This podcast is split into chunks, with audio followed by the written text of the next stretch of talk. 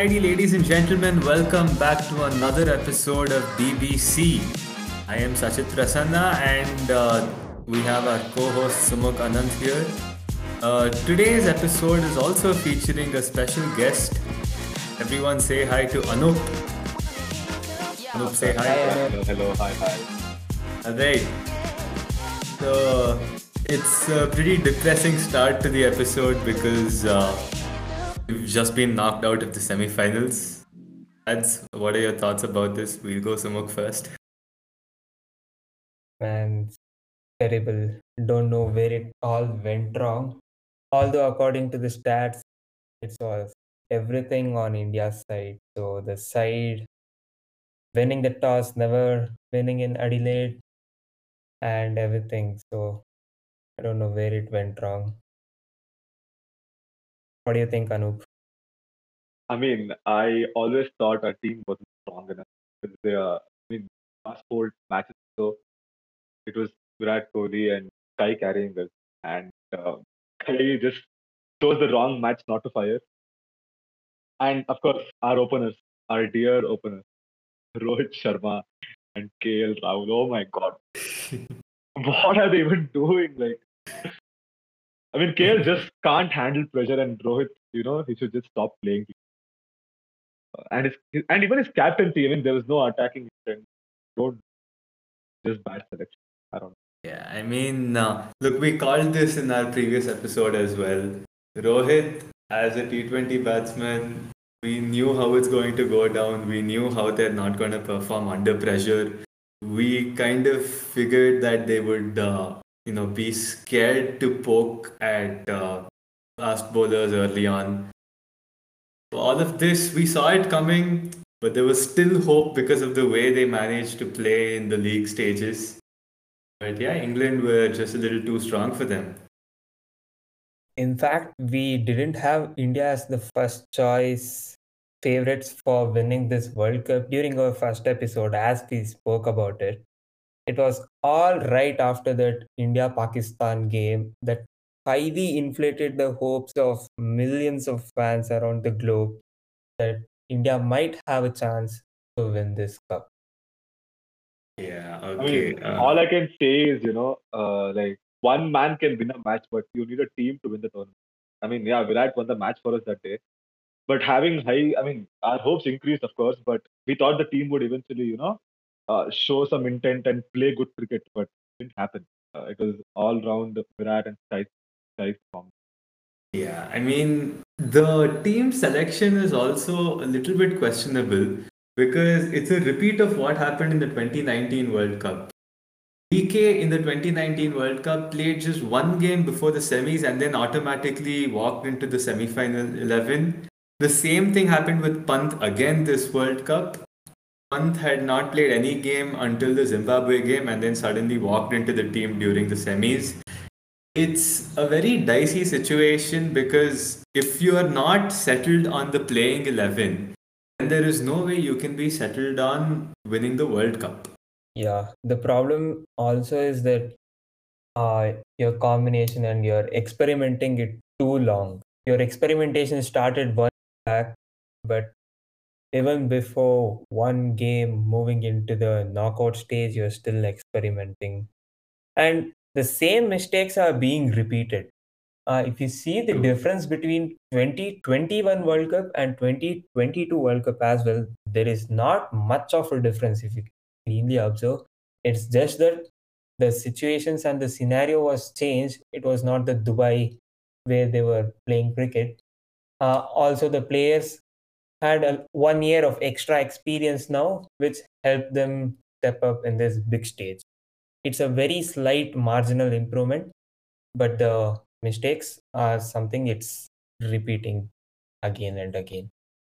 I mean, to be honest, uh, there has been no balance in the side for the past one year. People are coming in and out.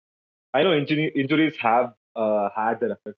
Are getting Jadeja getting injured, and even uh, Harshal uh, being injured like for the most of uh, for for, like the past six months or so. So uh, I guess uh, you know continuity was the one thing that uh, I mean the balance was the one thing one thing our team lacked. And moreover, I don't think it should be uh, an issue for us because we are a country filled with rich cricketing talent, and I think the selection has to be the main problem here. And if you see, I mean, Chahal is a is an is an amazing wicket taker, and we don't have anybody in the middle middle overs to take to pick wickets for us. And that was the issue. Like that has been the issue throughout the tournament, and it, it got even more glorified today. And imagine if we had Chahal and if we had got like two quick wickets, we could have somehow come back to the game. And uh, Ashwin was just tossing it up, and he was getting back. It had no effect in this whole tournament. I don't know why Yeah. they, they didn't try Chahal in this tournament for, for a single match also.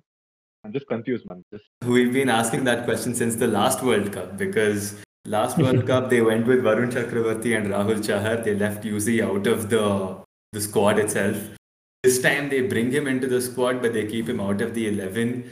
The effect of finger spinners in T20 games is not the same as wrist spinners. We saw what Livingstone and Adil Rashid did uh, to the Indian team when we were batting, and the same effect was not there when we had Ashwin and Akshar bowling from the other side. But yeah, what do you guys think about the man that's carried us throughout this tournament, Virat Kohli? No words about Virat Kohli. So the day he played against Pakistan, that day he had the whole nation, the whole set of haters who were there against Virat Kohli, they became genuine fans of Virat Kohli. They were backing him throughout the tournament. We saw the same people who were firing when he used to play those singles and doubles in the middle overs but the same set of people backing him this time because they understand the scenario much better because the more he stays in the crease the more danger he gets till the end i think he's the leading contender for the player of the tournament once again anyways yeah, I mean, I completely agree with you. uh, But uh, I feel, you know, the innings against Afghanistan in the Asia Cup, I guess that was actually the turning point. If he hadn't played that match, I mean, India had already was out of the tournament, and uh, as being a senior player, if he was rested, I don't think he would have uh, had such an impact this tournament. But that hundred against Afghanistan, I think, changed the momentum and gave him the confidence that was required before the tournament. And yeah, I mean, he has been incredible. 450s in a World Cup, and uh, if if he had won, he would have broken his own record of most runs in a T20 World Cup. So I mean, he has been incredible. He has just shut all the uh, critique. I mean, I don't think you should. Uh, there is any doubt that he he can be a consistent T20. Yeah, absolutely. I mean, he's been the player of the tournament in 2014, player of the tournament 2016. This year as well, similar to 2016, we've gotten knocked out in the semis, but since Virat Kohli has been the highest run getter once again, as Sumuk rightly said, he looks like the the the number one contender for player of the tournament once again this time. I have a question for you guys. Like, other than Virat, whom would you think uh, are the like uh, are among the uh, running running for uh, the player of the tournament? Uh, player of the tournament, in my opinion, I think Alex Hales has a good chance because he's been pretty consistent throughout the tournament. Maybe if England win the World Cup, then they might actually consider him. But you know, given that he's not gotten the same amount of runs as Kohli, um, that would probably put a dent on his chances of getting it. Yeah, I have a better choice. So Shadab is also a good contender contender for the player of the tournament. So I I think he has picked up 10, 10 wickets or something, and he has also got some around 150 runs. He has been brill his bowling is brilliant in this tournament. The leg Yeah. spinner has not been picked by any team or any batsman. He's bowling like his dream spells. And yeah, I think he's a very good contender for the player of the tournament, if not Virat Kohli. I mean, I I actually agree with uh, Sumuk. I mean, Shadab is probably the second when it comes to player of the tournament. He has got uh, important wickets. He has got uh, runs, and most importantly, in the last match, he impacted with the field, with his fielding. He was so uh, dynamic in the fielding that changed the momentum for Pakistan in the first inning. So I agree, and uh, I mean, if Glenn Phillips continued his form for the first two matches, he would have actually uh, been second, but uh, unfortunately, so So I think I think if Pakistan lift the cup, then we will see Shadab being named player of the tournament. But if not, then I'd say Virat still has pretty solid chance. Yeah, yeah, that's Let's see. Let's see how it goes. Yeah. Let's come back to the Oriology. What do you think about the Oriology. I mean, it was it was just a way of giving us hope. Uh, I don't want to go too deep into biscuit being the cause of India lifting a cup, but you know this this has a lot of things lined up for us in the future as well. We have a lot of important decisions to make, and I think Hardik Pandya being named T20 captain is is a good step to move forward from here. Let's see. So the next T20 World Cup is in 2024. In you'll be playing in Los Angeles and Caribbean. So the preparation should start right now. Anoop, who do you think will be the new prospects walking into the T20 side after this point?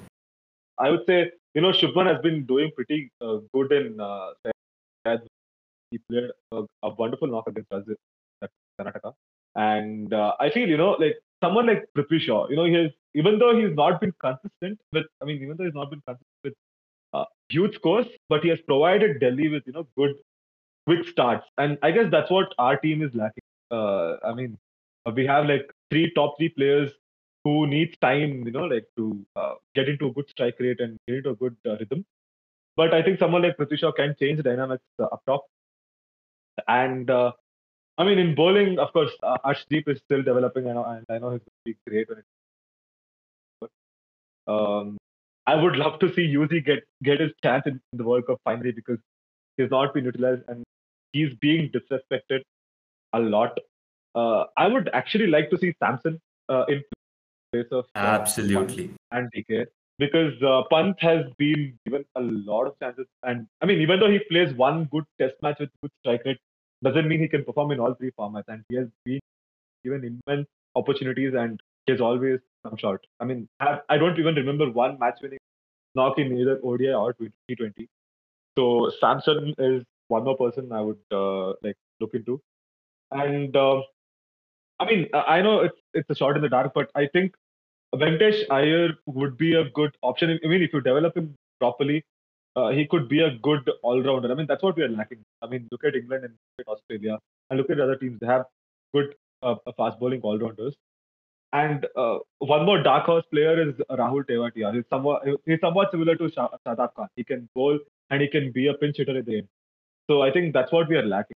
Possibly a good uh, fast bowling all-rounder or a medium pace uh, all-rounder uh, with um, Hardik or someone like Rahul Tewatia who can you know, like can bowl, can give you two overs and give you a good, good finish. I guess that's what our team is lacking. So Our man has just gone ahead and picked out the entire squad for the next World Cup. Yeah, he has summed it up absolutely perfectly. He has checked summed all up. the areas. Yeah, that's what one point that I observed is the we knew Akshar played a very critical role in the West Indies series, but his impactful game was in a ODI, which doesn't replicate in the T20s. That's the problem. It happened again with the Pant. We've seen that happen with Pant as well. We have actually seen it couple of times in ICC tournaments where selections are based upon other formats which they are trying to like I don't know to work it out in the current World Cups, but it doesn't work that way. I mean, like to be honest, I don't know what's wrong with Indian management. Man. Like they backed Vijay Shankar for so long. He was, a, and now they're backing uh, Rishabh Pant and KL. I mean, KL Rahul, yeah, he plays. He has good potential, but he just can't handle pressure.